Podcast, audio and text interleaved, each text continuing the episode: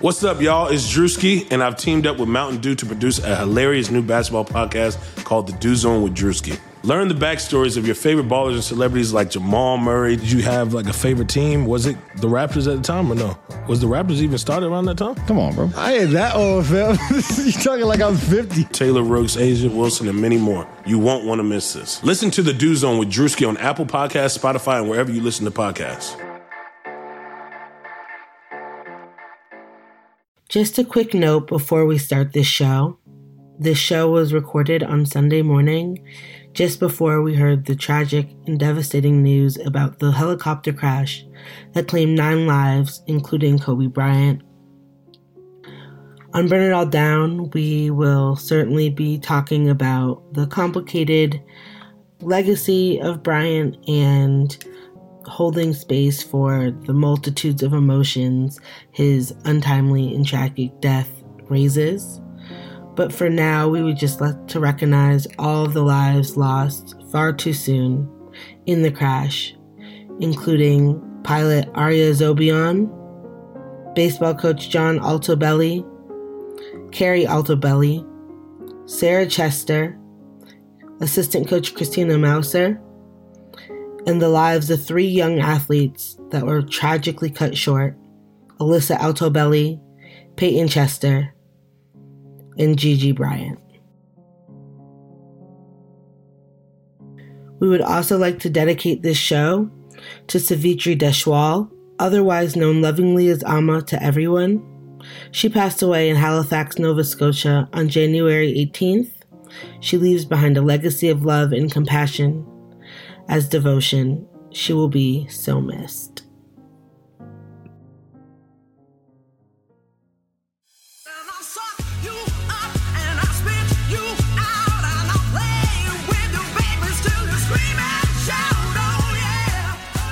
Welcome to this week of Burn It All Down. It might not be the feminist sports podcast you want, but it's definitely the feminist sports podcast you need.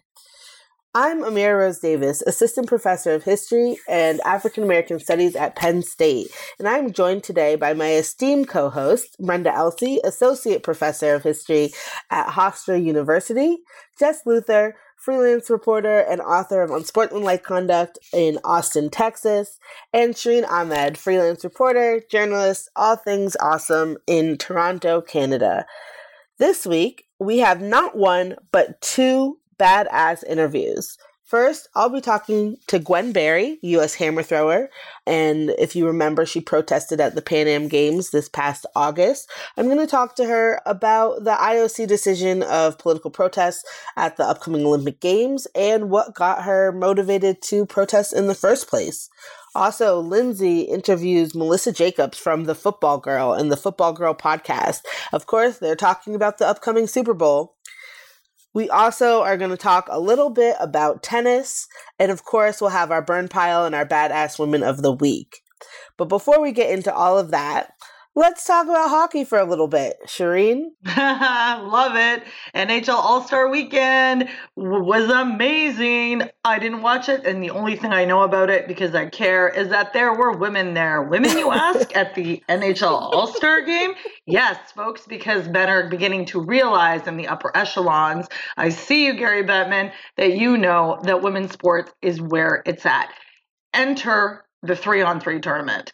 Yes, we've had skills competitions before, and the cap hating person who shall not be named, I'm going to name her just so you know who she is, Kendall Coyne Schofield. She was there last year, impressed everyone with the speed, the skating, and her speed. But this year, they actually had a three on three. They had two 10 minute periods. It was pretty wild. I'm not going to give it away. I'm going to give it away. Canada won. Okay, y'all. Canada like, won. Yeah, you are. No wonder you wanted yes, this at the top of the show. I wanted wanted this at the top of the show. And for those of you that are interested, Sportsnet has the whole game, like the two 10 minute periods online. You can go watch it. It was pretty it was pretty wonderful. Desjardins, who is the goaltender for Canada, was pretty on fire. Hilary Knight, who I love and I stand, obviously other than my coach she's my favorite american she scored it was pretty great and i think the women were really hyped up about it there was this whole like red carpet thing it's the NHL. They're always extras But the women really rocked it and they were talking about it. So that's the fun part. I love seeing women in those exclusively men's spaces. I just that I enjoy. And it's very it's a it's it's a nod. I hate that in some points we need a nod for men, but it was very exciting. There was a little bit of drama, a little bit. So, my American friends, you may or may not get CBC.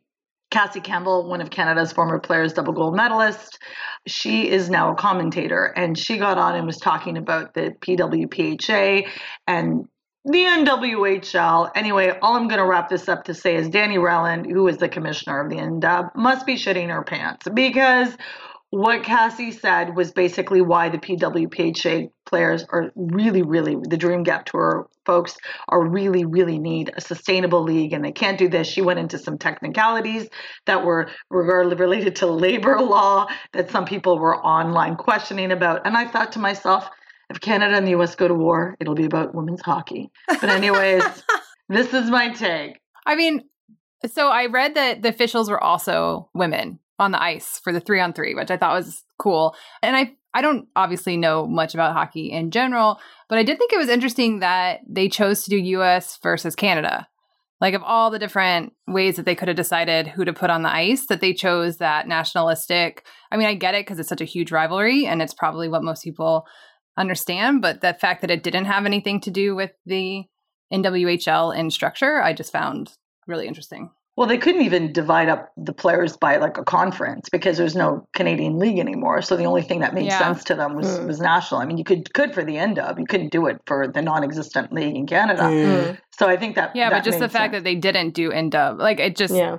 that they yeah. chose. I know well, that they're about to do a big thing in February, the U.S. versus Canada the rivalry, something, right? so like I get yeah. it, but I also just thought that was fascinating. I think this is a bit of a lead up to it the rivalry series. I think this was just to sort of wet everyone's palate. Hmm. Well, I thought it was pretty interesting how, if anything, if more, I think just as much as the nation was represented, University of Wisconsin was represented. oh, really? Yeah, both goaltenders were from University of Wisconsin, had been teammates. Mm-hmm. Oh, wow. There are 8 mm-hmm. eight players from University of Wisconsin, you know, all together on both teams.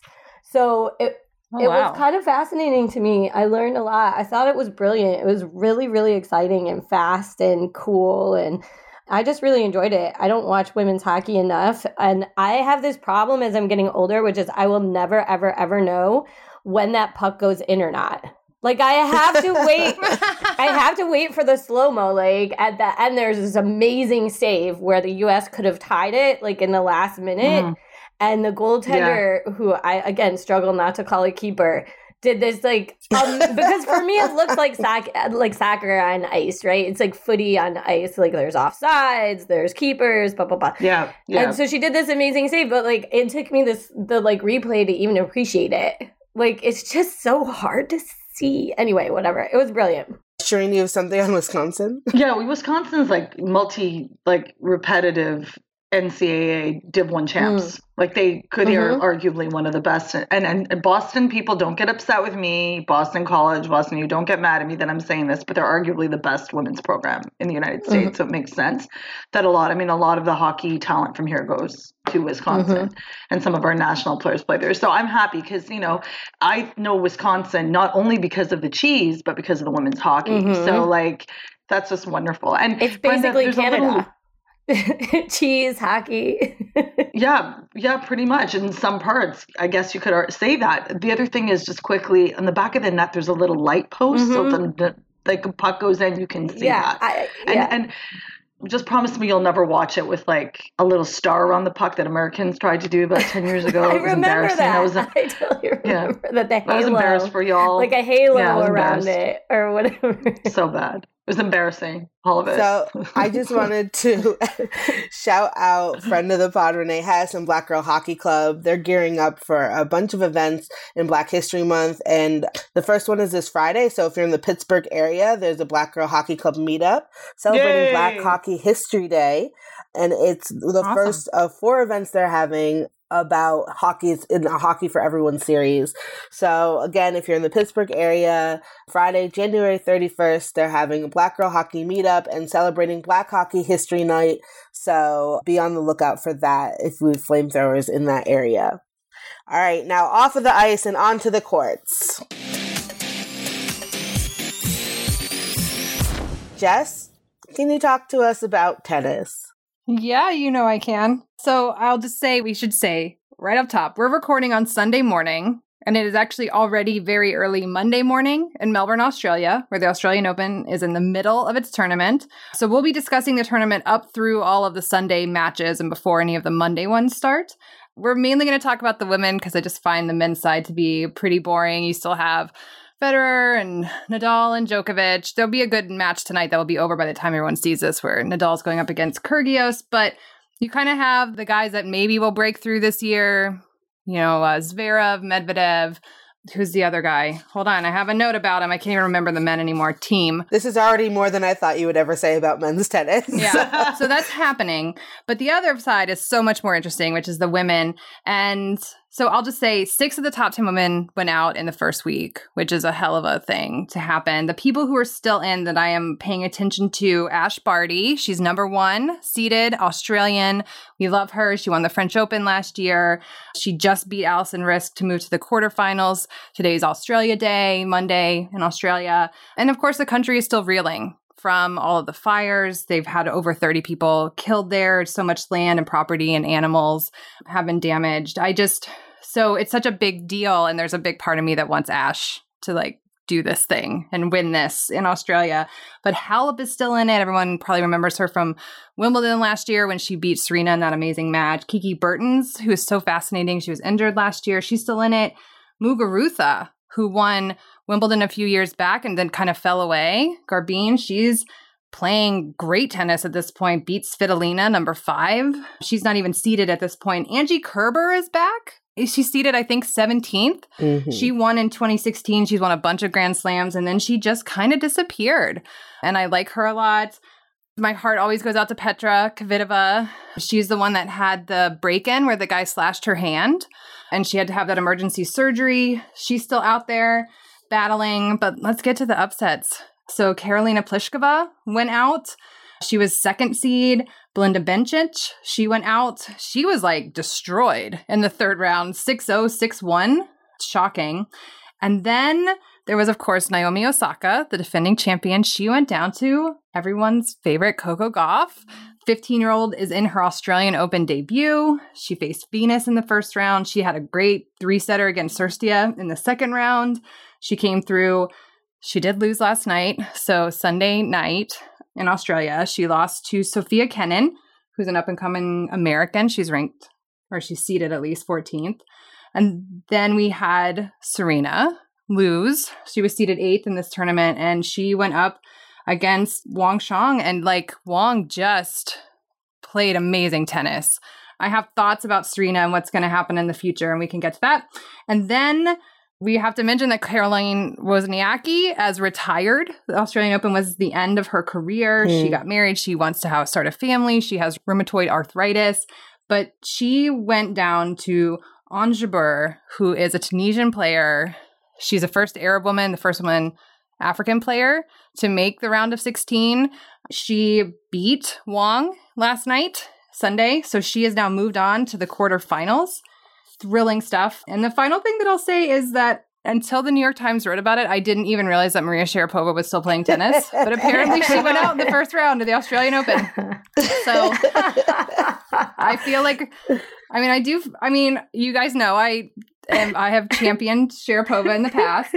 But I think probably it's time. Maybe she might want to hang up the racket. But you know, there's interesting talk around her about like the doping scandal around her is possibly pushed her to continue to play so like that that's not the thing that ended her career right that she wants to have the upward trajectory and that it's just not happening but anyway she played two lost in the first round so i'm just gonna those are all the things. But she's, she's like actually heard it. That logic is actually like backfiring tremendously mm-hmm. because a people, like you said, don't remember she's playing, but B, when she has these really early outs and early showings, even if it's because of age and not because of the lack of the doping, everybody's going to say, well, okay, like now, not even have you not won since then, but you're like going out super early. So, like, it just, yeah, it's terrible. it's around. not good. It's not good. Yeah. Yeah. So, those are all my like quick thoughts on these women. I don't know where we want to go from there. I can talk about so much of this. Yeah, Shireen, do you want to? Well, there's just a couple of things. Like, I don't watch tennis the way obviously you both do. I didn't know there was men's tennis until Jess was talking about it because like don't I don't need to I know don't about it. Yeah, I just follow your tweets sometime in Lindsay's, but I Ons Jabeur is somebody who had had my eyes on. I found out about Ons Jabeur from Lindsay, and just because her role in representing the Middle East and Arab women, she's a Tunisian tennis player and how far she's come and she's going forward. And she's literally like the only African player ever in tennis, women's tennis history to go forward at this level, which is a really big deal because representation obviously matters all the time. But when you see people, it's not as if tennis hasn't existed in those spaces, they just haven't had the opportunity to go forward in that way. So I am really like excited about that. Jess, did you want to add something too? Yeah, I just wanted to say that when I was prepping for this, I went back to look because Lindsay interviewed Reem Abulleil, who is a tennis writer, back in episode five of Yeah. this podcast. Yeah. And the entire interview, this is about the French Open in 2017, and the entire interview is about Jabeur. Like that Reem, who cares about that part of the world and has been paying attention and forcing other tennis writers to pay attention, has been on this for years and, and Mhm. has been saying like Ons is going to show up. And so she actually had a big run in the 2017 French Open. That was kind of like her introduction to larger tennis fans. But if you want to, you can go listen to Reem talk about Ons in episode five of this Mm. podcast. So we were on it because Lindsay do Reem. So Yeah, I love yeah. that. it's just And I- very exciting. I love that. And I also love how much Jabeur is advocating and really understands the importance of her visibility. After she made it advance to the quarterfinals last night, she said, Quarterfinals for the first time. I'm trying to inspire many of the young generation back home in Tunisia or the Arabic world, especially in Africa. It's not impossible. I made it. I've been practicing in Tunisia from 3 through 17. I'm 100% a Tunisian product. Mm, Hmm. yeah, that's So huge. I I- love that. yeah. And and it really matters because if you go to the draw for the Australian Open, one of the things they do at the top of the draw is they show you how much money the losing player gets in each round. And so, like, Coco went out in the round of 16 and she got a paycheck for $300,000.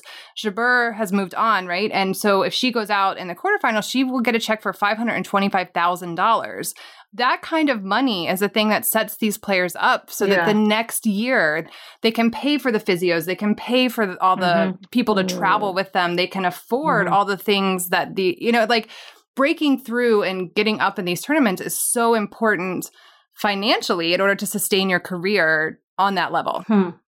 Can I just ask something technical because I don't know shit, basically. but I'm totally fascinated by this, and I love the behind the scenes sort of like questions about that, about their salaries, because ultimately it rests upon one individual, like such pressure, such enormous pressure. You know, I mostly spend my time on a sport where you can blame it on the other 10 people.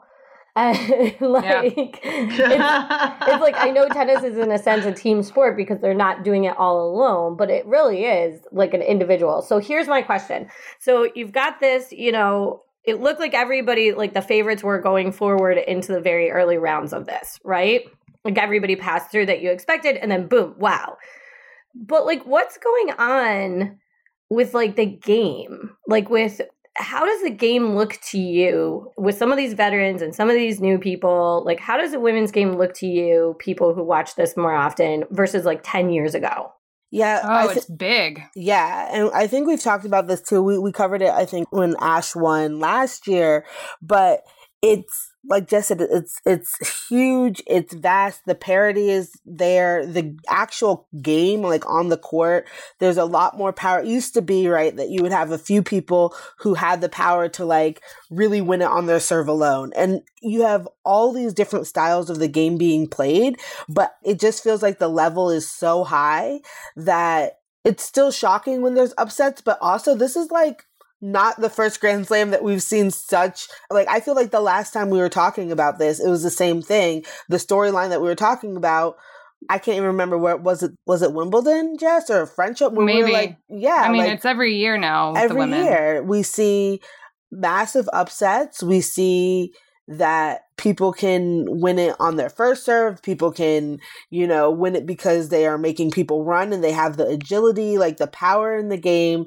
Like it's a fascinating watch. And when Jess is saying that about it being a more interesting product than the men's thing, she's not just being like boo boo men's. Like it's literally a more compelling, entertaining yes. tournament. And you know what? I honestly think that one of the things that benefits the women's game is that they play three sets because when you play five sets like the men do, you can like kind of fuck around right. for a set, set and a half, and still like come back and win the thing. And it's long and you're in it forever. And that's fun when it's like Nadal versus Federer at Wimbledon 11 years ago and it's like the most amazing tennis that you've ever seen for five and a half hours or whatever. Right. But a lot of times it's just boring. like it's just like, okay, tennis forever. Whereas the women, like the second you step on that court, you have to be mm, ready. Exactly. You only get three sets. Hmm. You go down a set and you are in mm. trouble. And I just think the stakes are so much higher in a way that I enjoy. And so the fact that there are more upsets, or feels like I think there are more upsets. I mean, the men are the same men at the top. I think in part, I, I believe is that they play less sets, yeah. that they just have to once you're down, it's hard to get out of that. I love that point, Jess. And I think we can even transition to talk about Coco in that vein. You know, Coco is 15. She's phenomenal. Amazing. Her future is so bright. Can I just say that? She's like 15 and serving 119 on some serves. And like, she's still growing. she's just a phenomenal player to watch. But her match with Kenin last night, I mean, we have to say the Australian Open is like I find one of the hardest ones to watch because yes, the early so games are at like 11 p.m. so yeah. But the thing with Coco is that first set was so competitive and mm-hmm, she mm-hmm. she got down early but you could see even within the set fought back and then when it looked like she was gonna go kind of win out the set, Kenin broke her, and then it went to a tiebreak. And so you have all this adrenaline and momentum that Coco had following the first set. And you get into the second set, and her forehand just kind of abandoned her. And the problem with that is that as it went on and as it was very clear that okay we're going to have to push this to a third set you could see her struggle in real time to try to get back in rhythm, to try to get back mm-hmm. on her game. And Kenin was responding to that by remaining aggressive. And like Jess said, there's not this space where you can kind of like back off. You have to remain at this really aggressive style of play because you know, at that point, Kenin's playing for her life. If Kenin loses, that that's it. It's done. And then you get into the third set, and it's like a completely different game. I mean, Coco just like couldn't get back into it. But I think that that's such an insightful point, Jess, because the stakes become so high at every like starting in the second set. Like it's win or go yeah. home, and so yeah. it's. I mean, it's, you hear it all the time with the men where they will literally just you hear that down to say like, I think they're just losing this set to get to the next one. Mm. And you're mm. like, there's not room in the women's game to right. just lose a set to get to the next one. Like, and I, I think that makes it more compelling and better. yep. So Coco beat Naomi. I largely Naomi in that second set just looked it was not great tennis. And you know, her consistency has been a thing that we've talked about. So I look forward to, you know, watching her going forward. But I guess it's time to talk about Serena.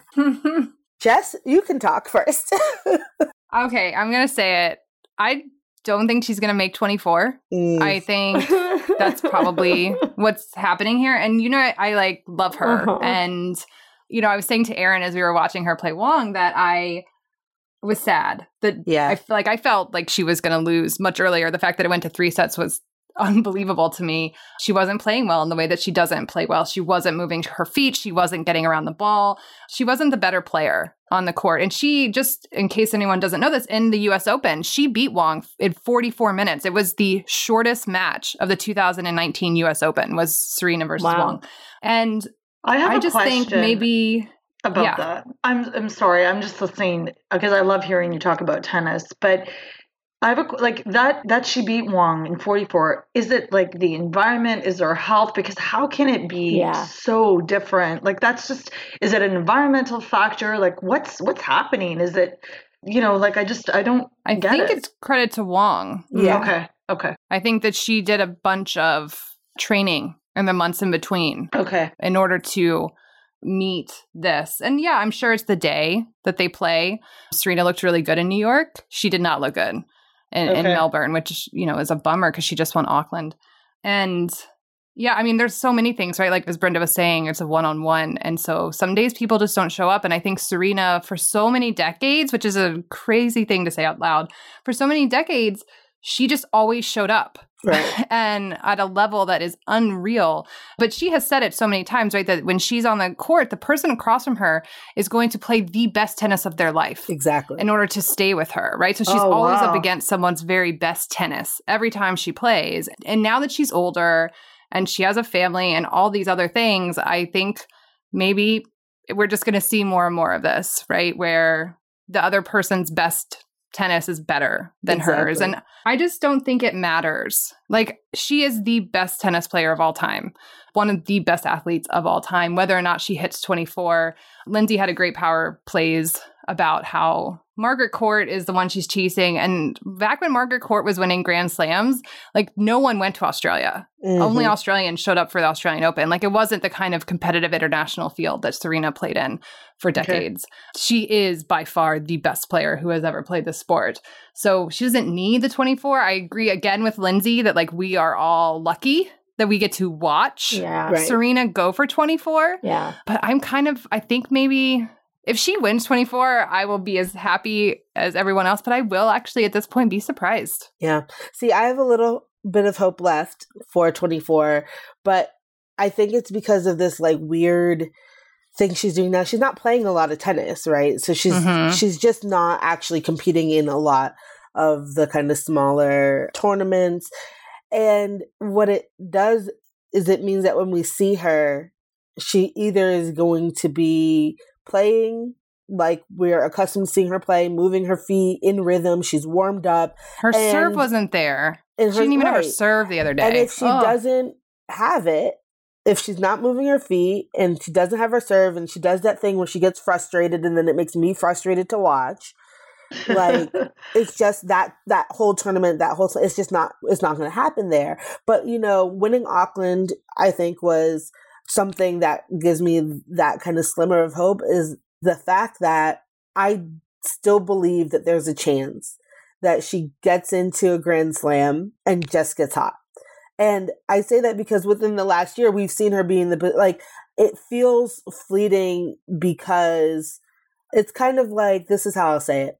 There's a moment last night in Coco's in the game where she had four set points. And when you have four set points, so you have four chances to win, it feels like, oh, you're, this is inevitable because you have so many opportunities. And mm-hmm. then the first two set points went by and she didn't get those. So then you start feeling the pressure a little bit more. And then it's like, maybe this isn't inevitable. This is a lot closer now. The breathing room is a lot tighter. And then all of a sudden she was down to her last set point and the pressure was all the way turned up. And it felt like, you've lost all these set points. It went from feeling inevitable to feeling almost impossible. But she ended up winning that last set point and winning that set. And I and I think about that is how I think about 24. Is that she Serena has been in a position to get 24 multiple times. And it went from feeling inevitable, like, oh, she's gonna get it, and then with each loss, it made it turned the pressure up. And now I feel like we're in the kind of end game where we're on that last set point, so to speak. Hmm. And hmm I still think that there is a chance that that happens, but it definitely I feel her back against the wall. I feel the pressure's turned up. I feel that the loss of all of those previous opportunities is definitely a weight. I'm hoping that, you know, I'm hoping that it's not. I would love to see her get it and then you know ride off into the sunshine and have another baby if she wants and you know live her best life and do more dance routines with Naomi. Oh, I mean with oh, Coco. I Coco. Was, yeah, go find that. Which is the best. But yeah. Jess, do you want to close this out? Yeah, I just wanted to end this. Lindsay's not here, obviously, and She loves the tennis like we do. In her newsletter on Friday for Power Plays, she wrote about Serena and her legacy. And I just wanted to read that because I thought it was perfect. And she wrote, quote, but Serena's legacy isn't 23 or 24 or 25. Her legacy is her longevity and her fight. Her legacy is how women's tennis today is deeper than it's ever been. Her legacy is in powerful serves and laser like forehands you see across the tour, and in the ways players have developed their defense and returns and variety to counter them. Her legacy is her advocacy and her celebrity and the many young black women who are major contenders these days, from Osaka to Sloane Stevens, Madison Keys to Coco Gauff. Next up, I chat with Gwen Berry about the IOC's cowardice and looking forward to Tokyo 2020. It is now my pleasure to chat with Gwen Berry, U.S. hammer thrower, Pan American gold medalist. She made headlines last year when she raised her fist on the medal stand of that same competition. And I wanted to catch up with her as she is preparing for Tokyo 2020 to talk about the new IOC ruling. So, Gwen, welcome to Burn It All Down. Thank you for having me. So, yeah, you know, I had to hit you up and get your take on the IOC's quote unquote clarifying that there can be no political protests at the games and, you know, having a kind of vague paintbrush that they're painting political action with. And I wanted to see what were your initial actions when you saw this news? Um, my re- immediate reaction was that I had to laugh because I feel like in certain ways that me and Race Imboden were targeted because some of the things that they described were things that we did at Pan American Games. So it was mm-hmm. pretty funny that they said those things. Yet those things are historical for, you know, protests in past Olympic Games. And to the day, like the people, the athletes who did those types of protests are being praised. So it was kind of ironic and it's kind of hypocritical that they could put those guidelines down when they, they praise the very same thing. And part of this, too, of course, is how they're defining political. They're being very vague. You know, it's interesting that you said you were felt targeted, and I was wondering what you make of how they're understanding political actions, what they're even trying to call political. And I think the vagueness is like another form of control. Do you see it in a similar way? Yes, absolutely. Because that's this how it was before. Before the rules were extremely vague. Like it just said no protesting, you know, pertaining to race, religion, and politics. Now they're saying, okay, none of that, and you can't do these actions as well.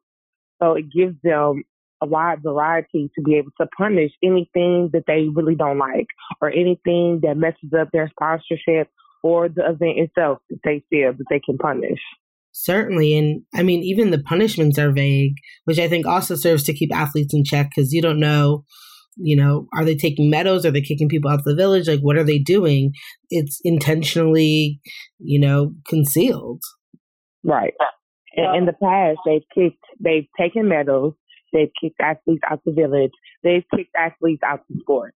So you just never know. And that's just their form of control, like you're saying. Now, since a lot of this is intimidation, obviously a lot of people will ask you, how does this affect what you plan to do in Tokyo? But I think something that gets overlooked is that the rosters for the Olympics are not set yet. So I was wondering if you could speak to where you are in that process and the kind of precarity of being asked these questions when you're not even secured on the Olympic roster. Well, the first thing I say to people who ask me is that I'm really not focused on it because I have to focus on making the team. So what making the team includes for track and field athletes is the last week of June. I think it's around June 24th through the 28th, whatever. I think it's the last week. I'm sure it is. Um, we have what is called Olympic trials. So to uh, to truly avoid politics in track and field, the top three people go to the Olympic Games. You have to make top three in each event, top three, three finishers. And then that punches your ticket to the Olympic Games. It's a really hard process. It's really stressful, but usually the best go, the best make the team. Mm-hmm. So this is really ongoing, and it puts you guys in a tough position in terms of athletic protests. But one of the things I think is really powerful in you know the, your protests that you did before, and the actions of those who have come before you is when athletes kind of seize this platform to say, you know, I have this platform and I will not remain silent in the wake of some issues that I'm seeing and I want to raise my voice to that. So I was wondering if you could just take a minute to revisit your protest at Pan Am in August and talk to us a little bit about what led you to raise your fist when you got on that gold medal stand. Definitely what made me throw up my fist at Pan Am. Well, it was 50 50. It was 50 my personal experience and my personal life, things that I've been through, things that I've overcome. And the track meet definitely reminded me of that because it was a really, really hard track meet. It was after a very stressful selection to make the world championship team. That meet was stressful. And then I had to fly right to Peru. So, you know, with the weather and with the conditions, my body took a hit. So, you know, I feel like I rose from that I grew from that and then I overcame a hard situation with the whole year that I had been dealing with. So that was one. The other reason why I raised my fist was to definitely bring awareness about the things that are not being talked about and the things that are being pushed under the rug in America.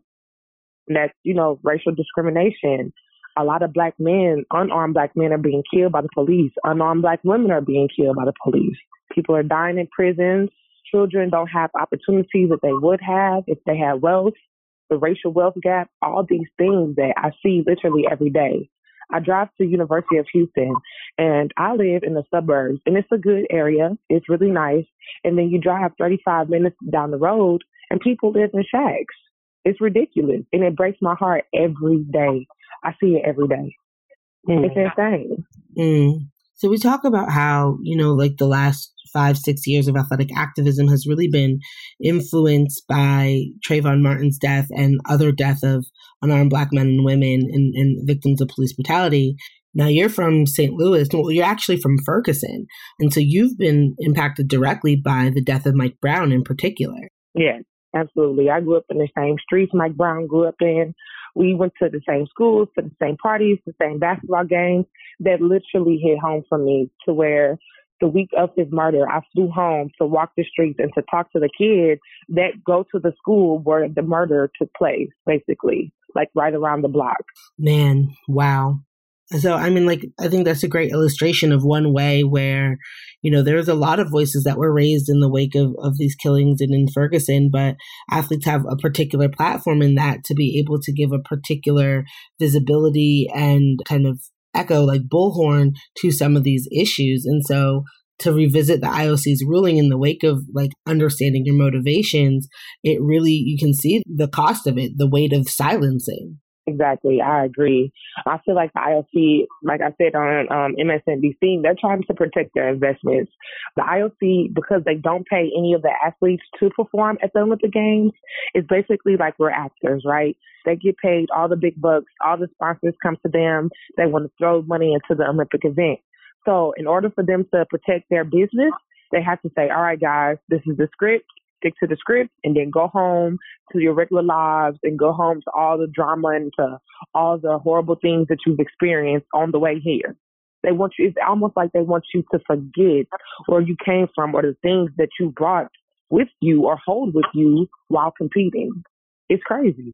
Yeah, and I think you're striking the nail on the head when you're talking about sponsorship. I mean, we've talked a lot about on the show about Olympics being big mega events. We've had interviews with No Olympics and protesters on the ground. We've talked about the destruction left in places like Rio and Pyeongchang when this, you know, mega sporting event rolls into town with all its bells and whistles and the destruction it leaves, especially as it's all about its kind of bottom dollar. Right. Yeah, so the sponsorship and revenue conversation is so important. I mean, they're having record number of like kind of sponsorships and, and dollars already coming in. And yeah. They already have sponsorships like topping, you know, three billion dollars. So we're talking big money. And it certainly seems easier to, you know, sell a depoliticized, neutral, kind of palatable Olympic Games to your sponsor. Exactly. All right. So, what should we be on the lookout for for a U.S. track and field for trials? So, we're looking at like March, April. So, for most events, it'll be around March, April. Like gymnastics, I think baseball probably have already selected theirs.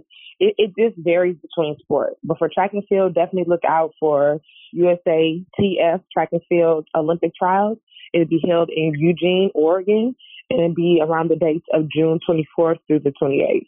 All right. Well, we'll be watching, of course, and cheering you on here at Burn It All Down.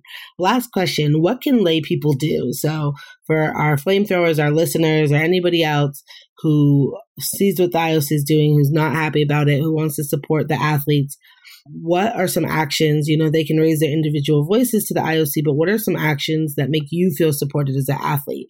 What would you say to somebody who says, I want to support you? I see you raising your voice. Like, what can I do to support that? I feel like just keep letting athletes know that they're not alone and that they are being heard and that they are being appreciated. Just giving them time to, you know, just even if they write a, a great post on Instagram or Twitter, just, you know, two seconds out your day to just say, I agree, I stand with you.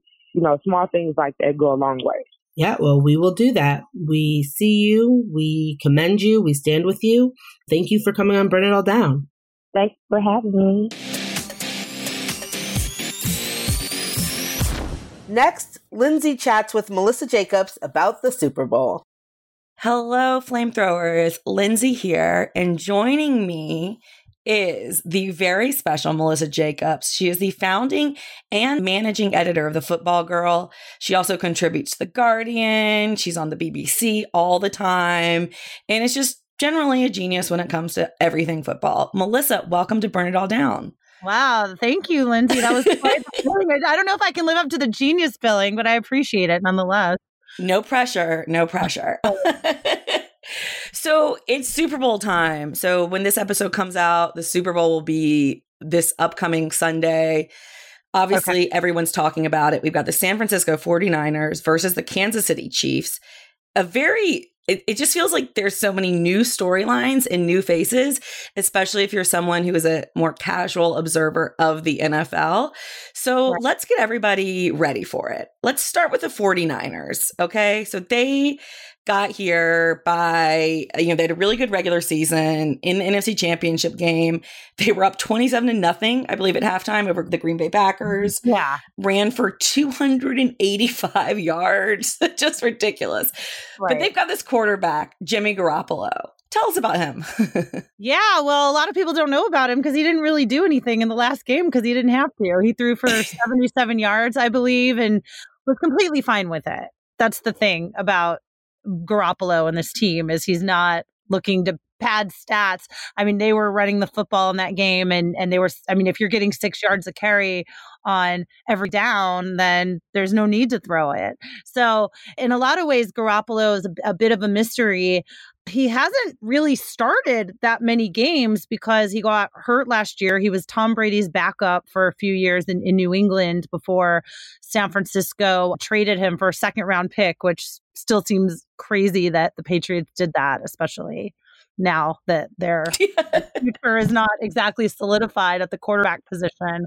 Yeah, he is uh you know, he he probably holds on to the ball a little bit too long if there's any criticisms, but he's come up in some big games this year. He's kind of, you know, there's still questions around him because he just doesn't really have the track record of a Russell Wilson for example where he's just pulled out, you know, rabbits out of his hat and he doesn't, you know, he doesn't have the just sheer like, you know, mind-boggling tools that Patrick Mahomes has, but he's, you know, he's smart he's very cool. There's a lot of like mental aspects that are similar to how joe montana was back in the day and and the, you know the teammates love him and have all the faith in the world in him and it's very important that I mention. I mean, he he just he looks like out of a movie. like he's the, he is. Are we going to discuss his looks? I don't. I don't know. I have to bring it up because it's so ridiculous. It is. Like it is. his looks are absolutely ridiculous. Like he he has this smile that you're like, oh, you're you're from a catalog. like yeah. you're not real. Right. And it, it, does add to the to the whole persona. There you can't ignore it because he's that good looking that it can't be ignored. Yeah, it's ridiculous. In fact, I, I covered the NFC championship and I'm at his locker and he's holding the Halas trophy that goes to the NFC champion and all of his family members around, you know, and they're like the most like perfect looking humans. The entire family is like the most perfect crafted jawlines. I'm like, how? Who are you people? What planet are you from? But yeah. which in in Garoppolo's case, I mean, it it feels like heading into the Super Bowl, if San Francisco wins it, as they've won many games this year, it probably will be based on, you know, a pass rush or a very strong, layered, confusing running game. But if Garoppolo is the star, is the MVP, I mean, the marketing opportunities for that guy through the roof. He's one of those people that when he smiles, you can like see the gleam. Do you know what I mean? Yes. Like of the teeth. Yes. I just I hear like the ding, you know, of it. Anyways, we're gonna move on. I think, and correct me if I'm wrong, that Raheem Mostert is one of the best stories on not only in the 49ers, but in football itself. He's one of these running backs that just gashes through right. the defense. And he has talk about not a straightforward journey. Talk about a story of perseverance. Tell us a little bit about Raheem. Well, first of all, he's a surfer, which is the most interesting aspect. Oh my gosh. Yeah. He, That's so amazing. when he scores a touchdown, if he scores a touchdown in the Super Bowl and you see him surfing as the celebration, he's a, an avid surfer. But he's just one of these guys, undrafted, cut by six teams. You know, this happens a lot, particularly, I would say, at the running back position, but it's really rare that a running back emerges to this degree. You know, sometimes you'll see a guy like that and he'll he'll be filling in for an injured player and you know, have a few touches. If you're playing fantasy football, you're like, okay, great. This guy, you know, is my plug-in guy for three weeks. But Raheem Mostert has just really fit in perfectly into Kyle Shanahan's running game. Even, you know, he's been there as kind of an injury replacement. He's a special teams guy. By the way, he's the best special teams guy the, the 49ers have. So he's still, you know, performing there. And he's just, yeah, he's he's gashing and he's, you know, he he's just he's a, he's a good blocker. And Richard Sherman actually said after the game, he's like, he's just so perfect for the system. They they run a lot of you know misdirections, and he's like, if he's on another team, maybe he is you know just an average Joe type, but because of his body type and and his skill set and how it meshes with Kyle Shanahan, he's like, he's the best running back in football at the moment. That was Richard Sherman's words, not mine, but you can i mean it's hard to disagree and i love that he has doesn't he have the names of like every single team yeah. who cut him and the date he was cut. Yep. Was it in his locker that he yeah, has in that? locker, yeah, and yeah. over after, before, and after every game. I love but that. Not in, All right. not in a one of those, you know, like super. I mean, he's not a chippy guy. He's a very again, he's a surfer. He's just very, and he has a lot of that mentality. He's very chill. I think he does the yoga also. He's just, you know, so it's just it's one of those. Let me appreciate where I'm at, know where I came from. Yes, I want to prove a lot of people wrong though or I'm enjoying the journey of proving all of these. Yeah, not yeah, just in like a personal motivation yeah. way, and yeah. I just really appreciate that because look, we all need. It's just a message to all of us. Like, keep going. You never know when you're going to find right. your perfect fit, like the system that fits exactly. you perfectly in whatever you're doing. So you've got those two kind of key figures on offense. We know they're going to try and run it a lot. On defense, they have some big stars as well Nick Bosa, Richard Sherman, as you just mentioned. And they're going to need all the defense they can get because on the other side, we've got Kansas City. And I don't know where else to lead the conversation other than Patrick Mahomes, Patrick Mahomes, Patrick Mahomes.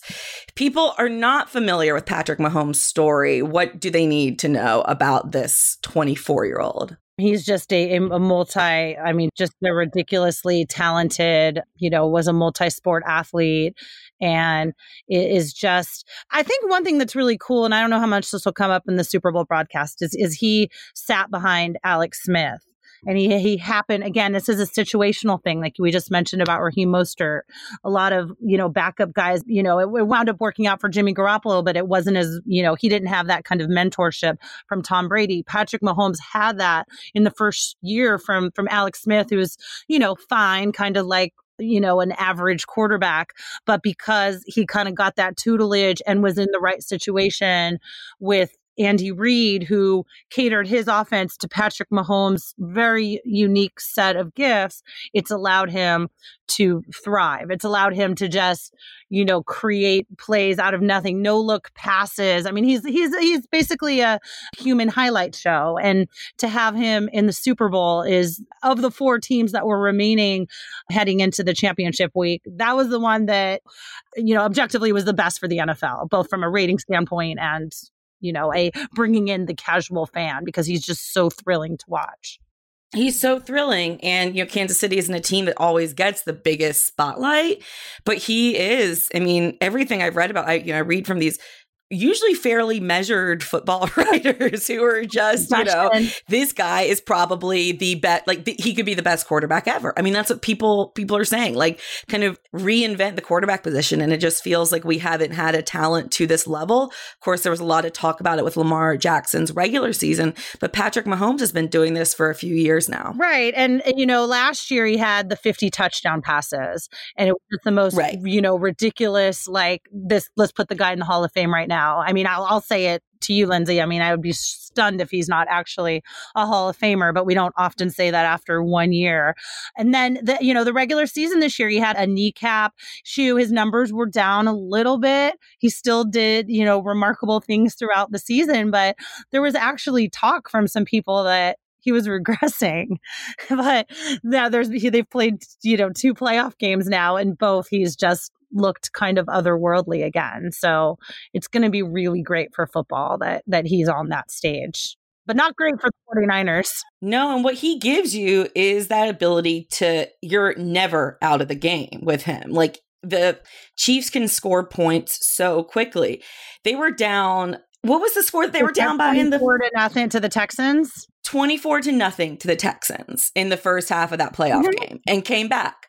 I mean, it was 51 it came back like it was nothing. Came back and ended up rolling over them because yeah. that's just he doesn't panic. He knows how quickly they can get it done. And I am really excited. I think that matchup between the Chiefs offense and the 49ers defense is just going to be the key to the game. Before I get your overall pick, though, tell us a little bit about these two coaches. They're very different. so you've got Kyle Shanahan for the 49ers, and then you've got Andy Reid on the Chiefs. Andy Reid, who, of course, we have all made fun of at times for his coaching decisions in big moments, for his time management skills, for his great yeah. regular seasons and horrible decisions often in the postseason how has Andy Reid gotten back to the stage? And is this going to be the Andy Reid, you know, hero story that we all want? kind of would like to see at this point. yeah, well, it's definitely setting up for that. So Andy Reid his last went to the Super Bowl 15 years ago with the Eagles. He lost that game. In the meantime, the Donovan McNabb years with the yeah. Philadelphia Eagles. Yeah, yeah. Eagles. In the meantime, he's lost big games, uh, you know, big playoff games, been blown out, lost in the last second, lost on poor decisions, a lot of very disappointing losses. Yet throughout, he's always been, you know, the one thing he has in common with Kyle Shanahan is that he's been a very smart offensive mind. He's still mm-hmm. he's the one calling the plays.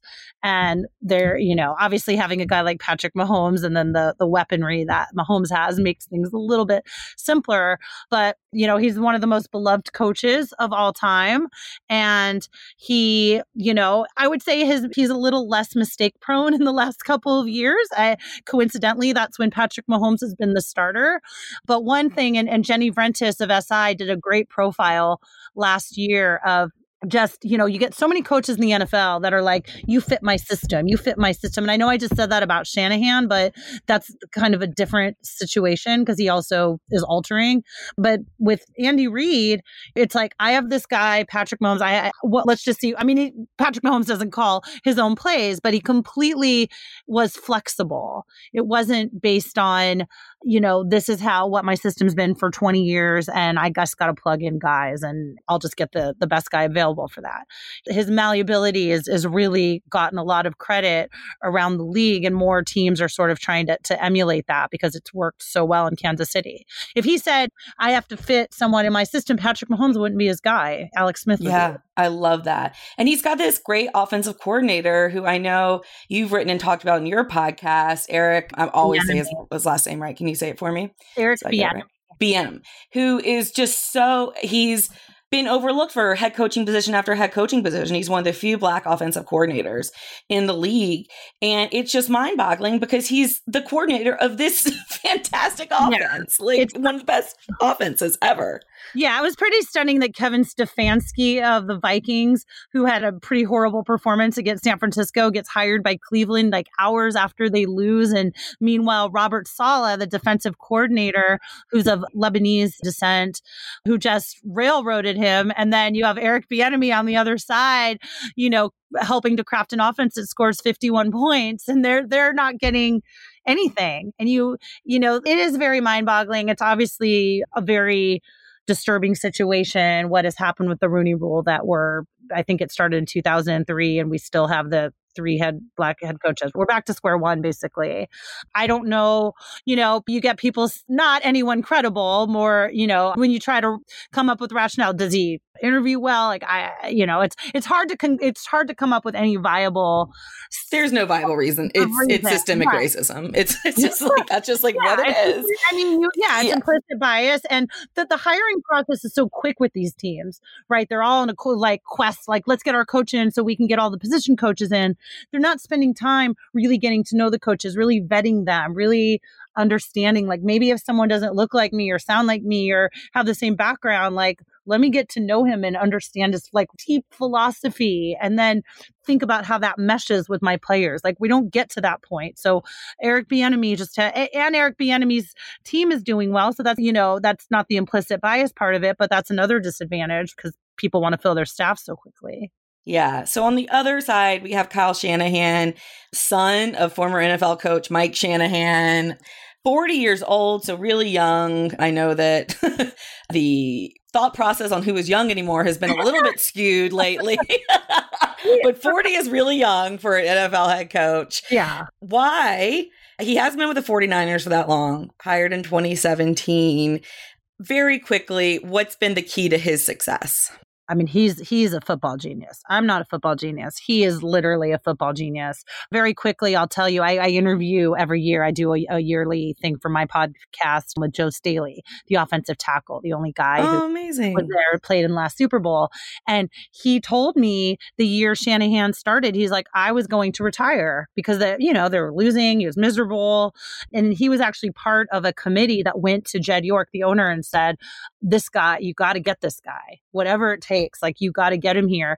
And even in that first, those first two years of losing under Shanahan, Joe Staley was just rejuvenated. I mean, he's like, you know, he's saying to me, you don't understand how detailed this guy is, how intricate his game plan is, like how what a like what a football nerd he is. So there's, you know, and and and the, the other thing about Shanahan is because he's only 40, if you want to say only you're so old or whatever your perspective is, he relates to the players. Jim mm-hmm. Harbaugh was an amazing coach, but he was a rah rah guy. And, you know, he, I think players were a little scared of him. Kyle dresses like them. He listens to the same music they listen to. So, I mean, he's still the boss and he's still the guy. I mean, he, he comes in with inherent credibility because he is such a smart football mind. And now we're seeing the fruits of his mind, you know, play out on the field. But the players just really, really, really like him as a person as well. And that really matters. like that's a big part of it, right? At the end of the day, it's a it's a relationship about teams and of course it makes me, you know, all this talk about systems and stuff, it just makes me you know, wish that you know, the last guy to lead the 49ers to the Super Bowl, Colin Kaepernick, you know, had been able to find that guy for him, you know? Yeah. How much talent is wasted for so many reasons because people aren't in the right systems and people don't find the people that believe in them or. Right. Well, Colin Kaepernick would be playing in the NFL if we're, you know, the NFL. Yes. Different overall makeup right now. We know we both. Yes, know. Colin Kaepernick should be in the NFL anyways. But Let's finish with one of the, my favorite stories going into the Super Bowl. Katie Sowers, the offensive coach for the 49ers. We actually, I interviewed her for episode 98 of Burn It All Down. I think we're going to re release just that interview this week. So hopefully people can listen to that because it was one of my favorite interviews I've done. So she is one of the offensive assistants for the 49ers. Mm-hmm. Obviously, she will be not only the first female coaching in the Super Bowl, but the first out coach. She's openly openly a lesbian and is very public about her personal life and very proud of her personal life as well. You just did a piece on her for The Guardian. What mm-hmm. did you learn about Katie? Well, the funny thing is, I didn't learn that much because I have I've been reporting on her for like three years now. Yeah, um, so I used a lot of that for the piece, but it was more the kind of the reaction to the piece and and just kind of how widespread the support is for her, and just how sort of empowering her authenticity is to people. And that's, you know, sort of what the key is here. It's great that she's, you know, breaking glass and and coaching and and it, but you know, it's just modeling for people, you know, giving a voice to people who don't feel like they can be authentic in, in their own lives or or there's no pipeline for them to this kind of job that's what she represents. But, you know, I would say that I think her story, the, I mean, you've interviewed her before, you you know this, but I think the happenstance part of her story, again, it's kind of being in the right place at the right time. And the, the one detail in the story that she was supposed to coach sixth grade basketball in Kansas City and wound up, there was administrative error. So she wound up coaching the fifth grade instead. She agreed to do it. And then one of the girls, this is girls basketball, on her roster was the daughter of Scott Pioli, who had been the Chiefs GM and then went on to be the assistant GM with the Falcons because he was a parent of a kid she was coaching. He got to know her, he got to know she played professional football. Of course, you know, her paying to play that and got to know her football mind and then gave her a shot. Like I think yeah. that part of it is so cool and so not relatable to people, but it, you know, that transcends football. That transcends everything. You know, you never know when the right opportunity is going to happen if you're smart. You just meet the right person. Yeah, and I look, I I understand everyone who gets mad that anytime people make a big deal out of first, like wishing it wasn't a big deal. I do get that, yeah. but like I also can't when I see her on the sidelines in these big games, I'm visibly moved. Like I get chills up and down my spine. Like it is powerful what she's doing. It just is. And I hope that it does become commonplace very, very soon. And we're getting there. But we got to celebrate these steps along the way. All right, Melissa, who's your pick? Hmm. I'm going to go with San Francisco. They're a slight underdog. Ooh, yes. I, I think the def- I think the layers of the defense because the defense is is finally healthy in the last couple weeks, and and they've just been such a dominating factor. I think they'll be able to sort of mitigate what Patrick Mahomes can do enough. But it's going to be a really close, exciting game. All right. I know you're in the Bay Area, right? Are yeah. San Francisco? Yeah. And that might sound homerish, and maybe it is a little bit, but that's what I'm calling you out. No, no. I like the pick. And how can people follow you? What's the best way to follow you and all of your work? Yeah, the football girl on Twitter. I'm I'm active there, probably a little too active sometimes uh, for my own sanity. That. But yeah, the football girl there, and then I think it with TFG on Instagram, and then we have we have a pretty robust. I would say it's like ninety seven percent female audience on Facebook. So it's the football girl on. Oh, well, yeah, that's awesome. And you also have a podcast, correct? Oh, I do have a podcast. Thank you for reminding me. well, it is called the Football Girl Podcast. And we talk to figures like Katie Sowers, like you had her as well, you know, women that are doing fascinating things and just smart women having interesting conversations, all that kind of, you know, typically fall under the NFL's umbrella. Yeah, I guarantee if you like Burn All Down and you like football, you will like the Football Girl podcast. I feel very confident with that recommendation. Melissa, thank you so much for being here with us today. Yeah, thanks so much for having me. All right, folks, it's time for everyone's favorite time of the show are you ready? You have your matches ready? It's time to burn some things. Shireen, what you got? I am so mad about this. I mean, there's lots of things for us to get angry about, but this really upset me. So basically, we're going to talk about Russia. I'm not going to talk about doping. I'm going to talk about in the North Caucasus, which is the Muslim majority, we're basically talking about in Russia. So this is in the internal Republic of Dagestan. So Makhachkala is the capital of Dagestan. So they have a swimming pool and they have a certain time that they allot specifically for women to go swim. Because women want that space and that privacy and that's fine and obviously may not have you know access to like expensive modest swimwear suits and just want to swim on their own whatever. And women should have that right in that space. So this biggest swimming pool and one of the only ones that provides this time for women they have posted a sign and changed the policy basically and they did it through instagram the complex they said from january 20th onwards attendance of the pool is open only to men.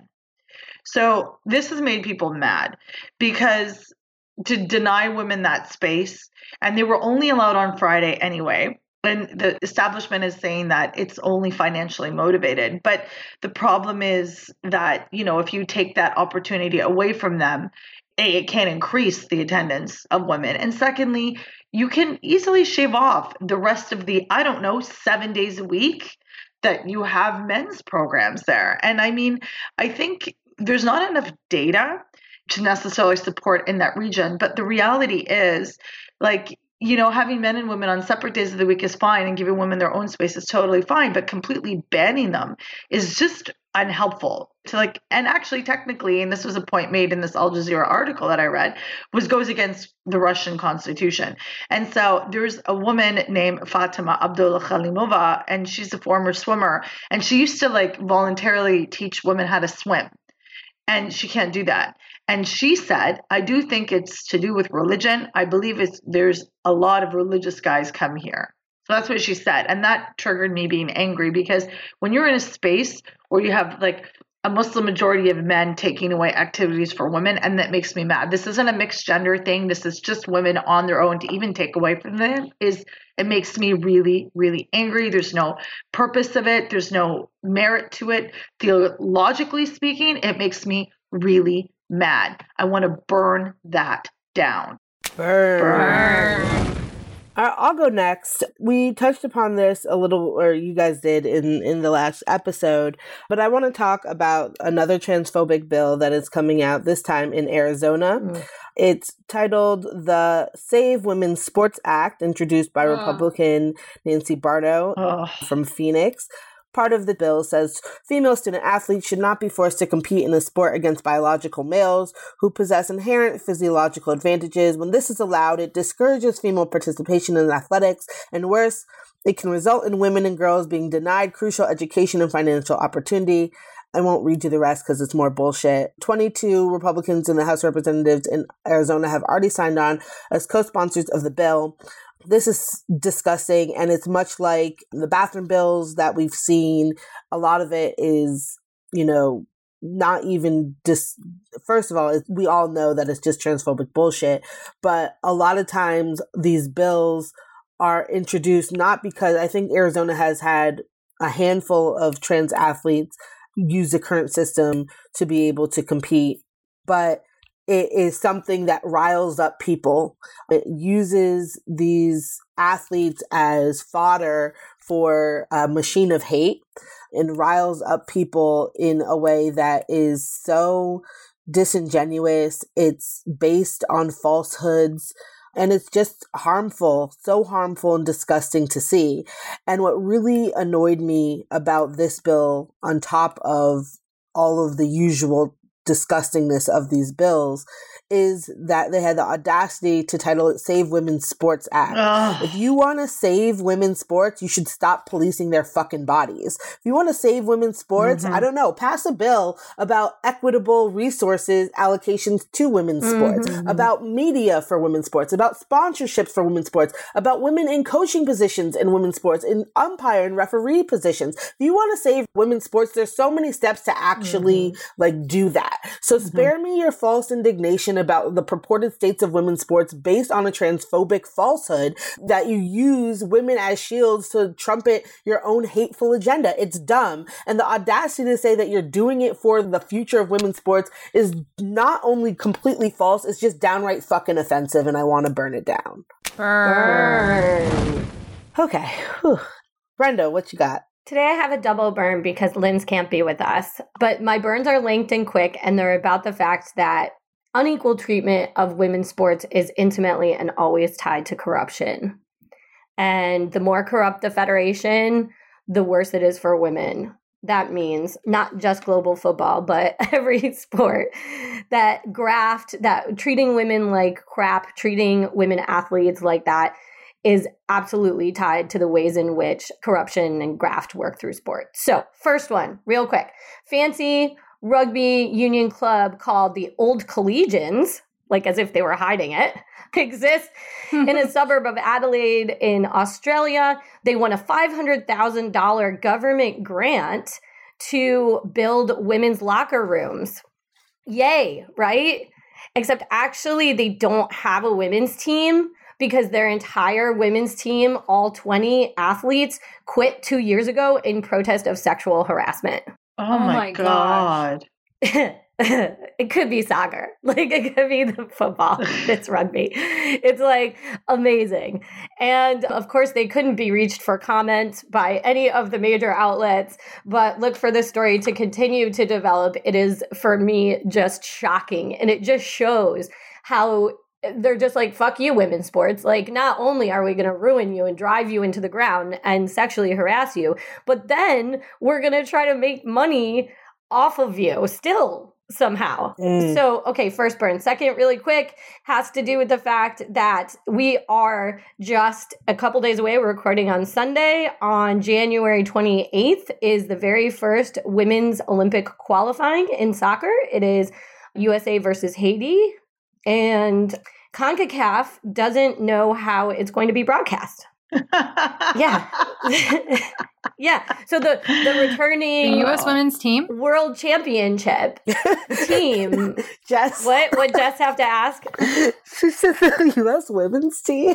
the US women's team, they don't know they're okay. Right. Keep yeah. Going. Yeah. No no broadcast rights according to Grant Wahl and Meg Linehan and some others who are inside the scoop. Fox owns the rights, but it's not clear. And just today, again, just two days before CONCACAF came out with a tweet, quote, saying, this is the quote of the tweet, the entire tweet USA TV emoji, details coming soon. oh my gosh. It's so ludicrous. And, and, of course, like people are like, well, that goes for the men's too. Okay, but the men's tournament starts in March. So basically, you're going to get, and no one cares, uh, right? Yeah, well, okay, but even if you do, because I'm, I actually have a soft spot for U.S. men's national team. All right, a fine. secret one. The idea is you're going to work the shit out so that it'll be fine in March for a much less interesting team that are men. Wow. And so, just one last thing: there's a great soccer comedy show called The Cooligans, and they have a phrase called "You've been concacafed." and so so this is perfect for me. I'm going around saying it all the time, though no one knows what the hell it means. I'm like, oh, you've been CONCACAF. And people are looking at me and I'm like, it's an inside joke with me and myself. But I would like I would like to why I don't get invited to parties. I would like to burn the fact that there is just massive corruption from TV rights to government grants that just mm-hmm. underdevelop women's sports. So burn, burn, burn. Burn. All right, Jess, bring us home. All right. So I have a mini burn pile right off the bat today. In episodes 107 and 116, I burned the deaths of horses at racetracks in the US and specifically talked about Santa Anita. All of my feelings about horse racing are the same today. So I'm not going to repeat it. But the New York Times has yet another report of horse deaths at Santa Anita. In 2020 already, five horses have died there and it's only January 26th. So I'm just burning that again. But my big burn is the New Orleans Saints NFL team, not the people on the field, but rather those who run the business side of things. I'm still in shock of this report from the Associated Press that ran on Friday of last week. I think the easiest thing here is I'm just going to read the first two paragraphs of the AP piece because I think it'll be immediately obvious what I'm upset about. So, quote, the New Orleans Saints are going to court to keep the public from seeing hundreds of emails, hundreds of emails that allegedly show team executives doing public relations damage control for the area's Roman Catholic Archdiocese to help it contain the fallout from a burgeoning sexual abuse crisis. Attorneys for about two dozen men suing the church say in court filings that the 276 documents they obtained through discovery show that the NFL team, whose owner is devoutly Catholic, aided the Archdiocese of New Orleans in its quote pattern and practice of concealing its crimes.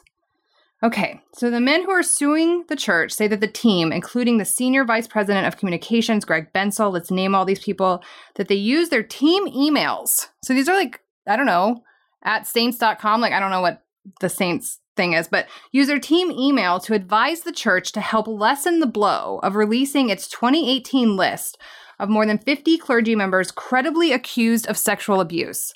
The Saints have responded, saying that the Archdiocese asked for our help. We gave it to them. They were just releasing a list and to be more transparent. This was all very transparent, helping an act of disclosure, and that the team had, quote, merely requested the court to apply the normal rules of civil discovery. So they're saying this is normal to keep everything hidden. The AP points out, though, that in a court filing, the team argued that the emails were always supposed to be private and shouldn't be, quote, fodder for the public. It turns out that so the owner of the team, Gail Benson, she's very good friends with the New Orleans Archbishop Gregory Aymond. Benson gives millions to Catholic institutions in the area, and the Archbishop is often her guest at NFL games. Credit to the AP, they're supporting the men and the release of the documents. The news organization filed a motion with the court in which it argued, quote, this case does not involve intensely private individuals who are dragged into the spotlight, but well known, mega institutions that collect millions of dollars from local residents to support their activities. It's all very curious, isn't it? If indeed the Saints were on the right side here, just helping out, it's a wonder they are fighting so hard to keep everything so private.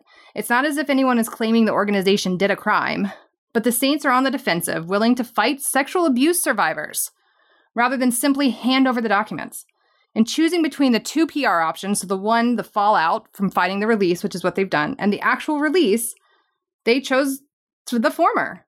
Truly, what the fuck are in those emails? What are in those emails? So, I guess today what I want to burn are institutions with too much money and too much cultural capital that use both to escape accountability. Burn. Burn.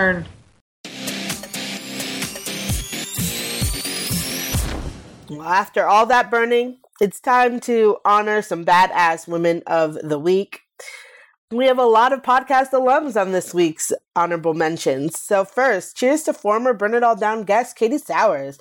The offensive assistant coach for the 49ers will make history as the first woman and openly gay person to coach in the Super Bowl. You want to revisit that conversation? Check out episode 98. Also, shout out to another former guest of the show, soccer superstar, recent retiree, Eni Aluko. She was appointed the first ever sporting director for women's football at Aston Villa Football Club. Congrats to the University of Central Florida's cheerleading team, the 2020 UCA National Championships. And this is not the last you'll hear about cheerleading in the future on All Down. also, shout out to Sabrina Ionescu, the University of Oregon basketball whiz kid who's always breaking record these days. Here's another one. She surpassed Gary Payton and now has the most assists in Pac 12 history, men's or women's. As Shireen already told you, I guess shout out for Team Canada who won Woo! the Elite Women's 3 on 3 at NHL All Star. Woohoo, mate, or whatever you say there. And uh, 14 I year- see you, Amira Rose Davis. 14 year old Alyssa Liu, who won her second consecutive U.S. Women's Figure Skating Championship. That makes her the youngest two time women's skating champion. Impressive. Congrats, Alyssa. Mexican archer Paula Palejo, who was dropped from the Rio 2016 Mexican Olympic team when the National Sports Commission mistakenly accused her of doping. Her name has been officially cleared in the court system, but she will continue competing for Uzbekistan because of what she says is rampant corruption and neglect. Yeah. Mm-hmm. Congrats to Pakistan's national football team captain, Hajra Khan, for winning Hum TV's most stylish sports personality in 2018 and 2019 at the recent Style Awards on Saturday night. Congrats to another former guest of the pod, Shakyla Hill, who is a Grambling alum. You might remember she recorded not one but two quadruple doubles. Well, oh, she just oh, recorded yeah. her first professional one with her Serbian team. If you remember, she was not drafted what? by the WNBA. The WNBA currently has no players from HBCUs on their rosters, so she plays in Serbia, but she's killing it over there. She just recorded a game of 15 points, 11 steals, 11 assists, and 10 rebounds, giving giving her her first professional quadruple double, her third overall. And what is this even? It's amazing. Shout to you. And now, a drum roll, please. All of us here at Burn It All Down are in awe and inspired by Maya Moore. The WNBA champion is sitting out another year from the sport, including Team USA's Olympic run, in order to focus again on criminal justice reform, in particular, helping to free Jonathan Irons, who she believes is wrongly convicted and incarcerated. Maya you're using your platform, you're living out your ideals, and you're on a very important mission to bring awareness to criminal justice system and and to reform it. You are working diligently on the Irons case, and while we will certainly miss you on the court, to do this in the height of your career at your prime is nothing short of magnificent, and you are our badass woman of the week. All right, y'all. What's good in your world? Jessica, what's up? Well, tennis, obviously, as you all heard. I love the Grand Slams. I have read two great romance novels recently, and I always show up every once in a while. So if you love them like I do, I highly recommend Talia Hibbert's Get a Life, Chloe Brown, and Kate Clayborn's Love Lettering. I can't tell you which one I loved more. They're different, but they're both beautiful and so well done. And then I'm going to just take this ball and throw it over the net or hit it over the net to Amira. I've been watching Cheer on Netflix, in part because Amira told me to. Uh, I finished it last night. It's amazing. Go watch it. We will be talking about this at some point soon because there is like 1 million things to say about this remarkable show. Yeah, I'll go next because Cheer is also my what's good. oh my gosh, I have so many thoughts. I need the rest of you to finish it, please, so we can chat but it has brought such joy because of all the thoughts, all the conversations. It's not necessarily always joyful to watch, but it's something that mm. I am so ready to talk about. And that is me and Michael watched it together when I was sick, and it was just, we did it in a day. We were captivated by these young people so that's that's my largely my what's good. Also, it's you know our favorite week of the year. We have two Bayad baby birthdays coming up, and so Samari will be twelve this week. Wow. I've been parenting for twelve wow. years. Like I oh literally just lost the like it hit me in my chest just now when I said that. That's mm-hmm. wild, wild facts right there but we're going to Broadway, of course, to see Dear Evan Hansen, oh, Jordan Fisher. Jordan Fisher, yeah. Yeah, it's his first weekend playing the first Black Evan. So we will be there because we stand him so much. And also, even though that show is really depressing and I'm not like super excited about that, I like happy shows like Mean Girls, the musical, but we'll go to see this. But I do love my trips to New York with Bug and we do an escape room or like last time we did the virtual reality Jumanji thing, which is terrifying.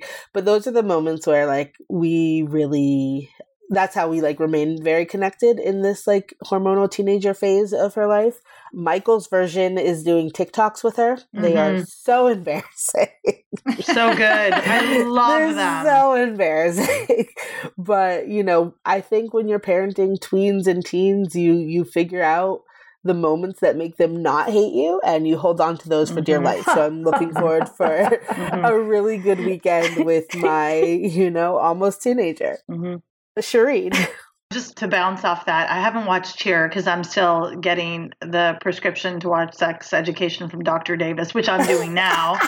so this is not a show I can watch with my kids, so I watch it secretly, and it's really fascinating to me and hilarious. I'm really enjoying it. I've been doing a lot of volleyball momming for my 15 year old Salahuddin. We've been to Chicago. We, you know, just came back from Kingston, Ontario. My birthday was last week and I loved it. I had a really great time. My kids were wonderful with me. And now this week, as Amira said, there's two Bayad baby birthdays. So Samari and Jihad, my daughter, both have been born on the same day. So Aww. Amira and I share a birthday day. Jihad will be 18, Aww. and I can't even talk about it because I'm going to start to cry. She's leaving for university in September, and I can't talk about it so there's there's all this wonderful stuff. When I was in Kingston at a volleyball tournament for my son at Queen's University, literally next door, Dr. Courtney Szto and the kin department was having a conference in sports sociology, and Dr. K.Y. Kim, who does environmental sustainability mega events, namely Olympics, was presenting as a keynote. So I'd never met her before. So it was absolutely amazing. And Dr. Young Lee gave me a shirt that said, It's an honor just to be Asian, which is uh, what I wear. And so I hung out with them and it was it was it was just literally so awesome to be able to do the volleyball mom then jump over. And there was it was a moment of me like that was kind of cathartic to say, you know what, I can do this. There's places in the universe that we can balance our jobs and our families and everything else we want to do. And that group of women, even though I'm not an academic, are including also Dr. Shobhan Xavier.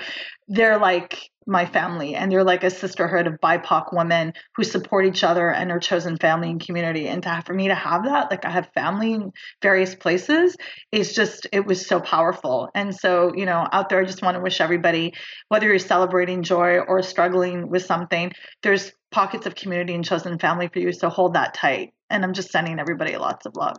Well end of january it's i'm always scraping the barrel in terms of mm. what's good because it's the end of my break, which was super productive and I'm really grateful for the time. But it's also like the moment where I'm like, all right, whatever I didn't get done is now not getting done till June. so mm. there's that, there's that kind of like, you know, third grade feeling like the first day back to school, but it ends up being exciting. But one really cool thing is that. Wait, I'm sorry. Are you just starting your semester? Yeah, we always do. Oh my god, I am so indignant about this. Why I go until the middle of May? So does ours. I no, feel. no, no, that's no. Not true. You guys, uh, okay, but anyways, no. it's our third week here. I'm not even teaching. This is just like I'm indignant on behalf of my you colleagues who've been because, teaching for three weeks. because in mid May you've been done for three weeks, so it's exactly the same number of weeks in the semester, really. But so yeah, we're back because we always do MLK Junior Day and so we don't go until after that. That's how UT is. Too. Yeah. So anyway, notwithstanding Amir's resentment, though she's not even teaching, and I'm teaching four, by the way. Oh one, my one of the reasons God, I'm teaching, Brenda. yeah, but one of the reasons I'm teaching an extra class is that at Hofstra Latin American and Caribbean Studies, we are taking a group to Cuba. And it's just been Whoa. solidified that we have the right amount of students. So I'm going to Havana with 13 students in March now, and that is for sure. And I have never been to Cuba. And for a Latin Americanist, you know, of any ilk, I think it's super exciting. So even though it's January and I'm looking out my window and there's still five inches of snow that have been there for like ever, I'm thinking dreaming in Cuban. So that's good.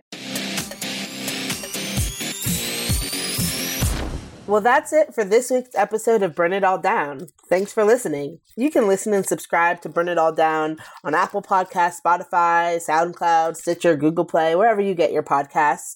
Rate, subscribe, share. The ratings help us reach new listeners, and also we just love to hear your feedback. You can also connect with us on Facebook and Instagram at Burn It All Down Pod or on Twitter at Burn It Down Pod. Of course, check out our website. There you'll get information about our show, show links, transcripts for each episode.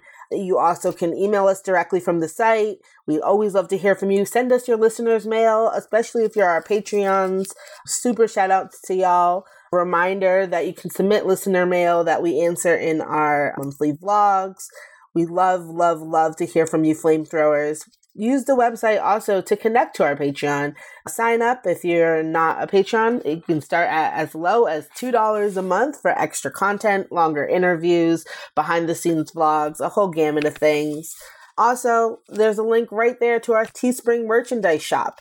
As the weather's changing, if you want a long sleeve shirt, you want a button or a decal for your laptop, we have all your merchandise needs over there. Again, from me, Amira Rose Davis, Brenda Elsey, Jessica Luther, Shireen Ahmed. As Brenda says, burn on, not out, and we'll see you next week, flamethrowers. that was really aggressive. I mean that very lovingly. We'll see you next week, flamethrowers. Smiley face emoji.